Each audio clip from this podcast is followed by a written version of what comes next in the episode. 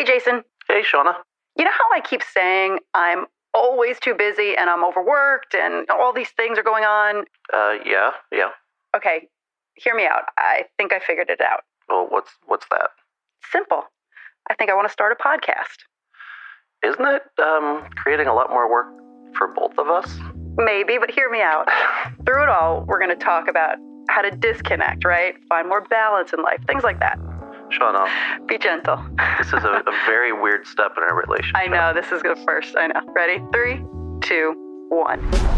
Hey, I'm Shawna Ryan, And I'm Jason Adams. and we have a podcast. It's called Mobile Diaries, and there's a good reason why we're doing this, right, Jason? Is there a good reason we're doing this? I think there's a great reason. I've been working with you since this pandemic started, and yet the fact is, I've only actually met you in real life twice. It is funny because you and I have become incredibly close, and we are very, very, very far away. Like the farthest away. Yeah. When I first met you and we started on this journey with T-Mobile Stories about finding people who are learning how to adapt to a mobile first life, you came up with this phrase called mobile mindfulness. And when we started to report out how people are being mobily mindful, it was pretty simple because it was Zoom etiquette. Do you keep on your camera? How do you dress in front of a WebEx call? And all these, you know, what we think is silly now because two years later, I don't think anyone cares about that. Yeah, and it also it changed so quickly, right? Because it was a little bit of a hey, this is how we're all living now. And then the further we got into it,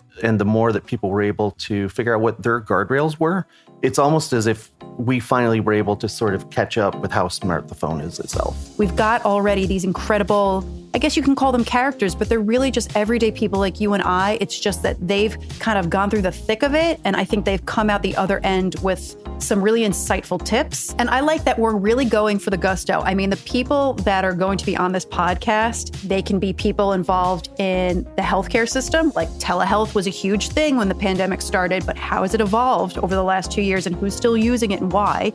And then you've also got people like myself who are really into or were really into online dating.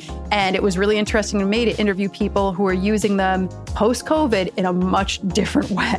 Yeah, and just like us, you know, and, and hopefully all the people listening, you know, we're all at different points in where we are in living our mobile intentional life.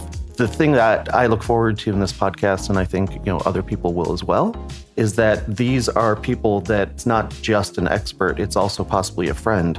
There's someone who you're going to have something in common with, and someone who's going to teach you something totally new. we equally have a number of people who were just like, I just did this thing and I had to learn the hard way how to do it correctly. You know, they're not kind of like at you with a, you know, a finger in your face. I mean, talking to a digital nomad who literally just packed up his poor girlfriend and his two dogs and put them on the road.